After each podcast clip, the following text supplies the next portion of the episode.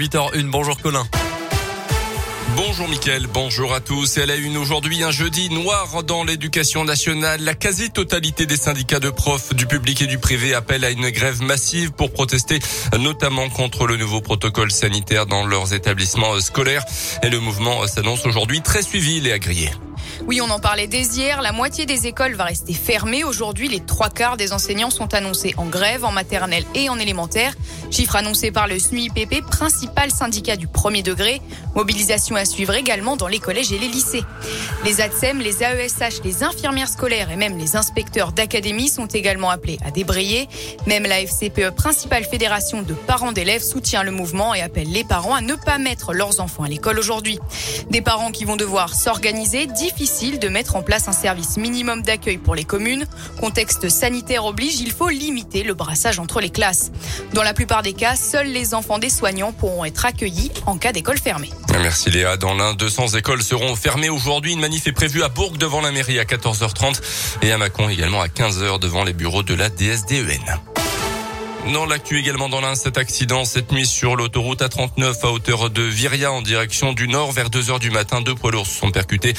Des déviations sont actuellement mises en place. L'autoroute est toujours coupée en direction de Lons-le-Saunier. Un détenu qui s'était évadé du centre psychothérapique de l'Ain en octobre 2020 a été condamné à 6 ans de prison ferme avec maintien en détention.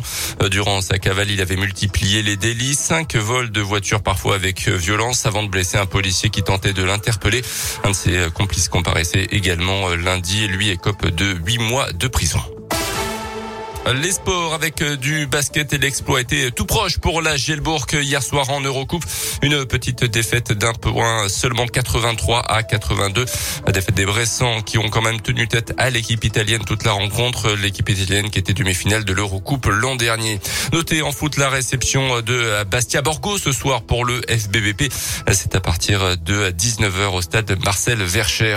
Et puis en tennis, Novak Djokovic fait bien partie du tirage au sort de l'Open d'Australie. Elle vient d'être effectuée avec un petit peu de retard à Melbourne. Euh, le Serbe, s'il est autorisé à jouer, affrontera son compatriote Kekmanovic, mais il reste toujours sous le coup d'une expulsion du gouvernement australien après euh, notamment de fausses déclarations au moment de son entrée sur le territoire australien, notamment. Euh, notez que des jauges seront mises en place pour ce premier grand chelem de la saison. La moitié seulement des spectateurs seront autorisés. L'Open d'Australie qui débute la semaine prochaine. Merci beaucoup Colin pour ce scoop info. Le prochain c'est dans une demi-heure. Et avant tout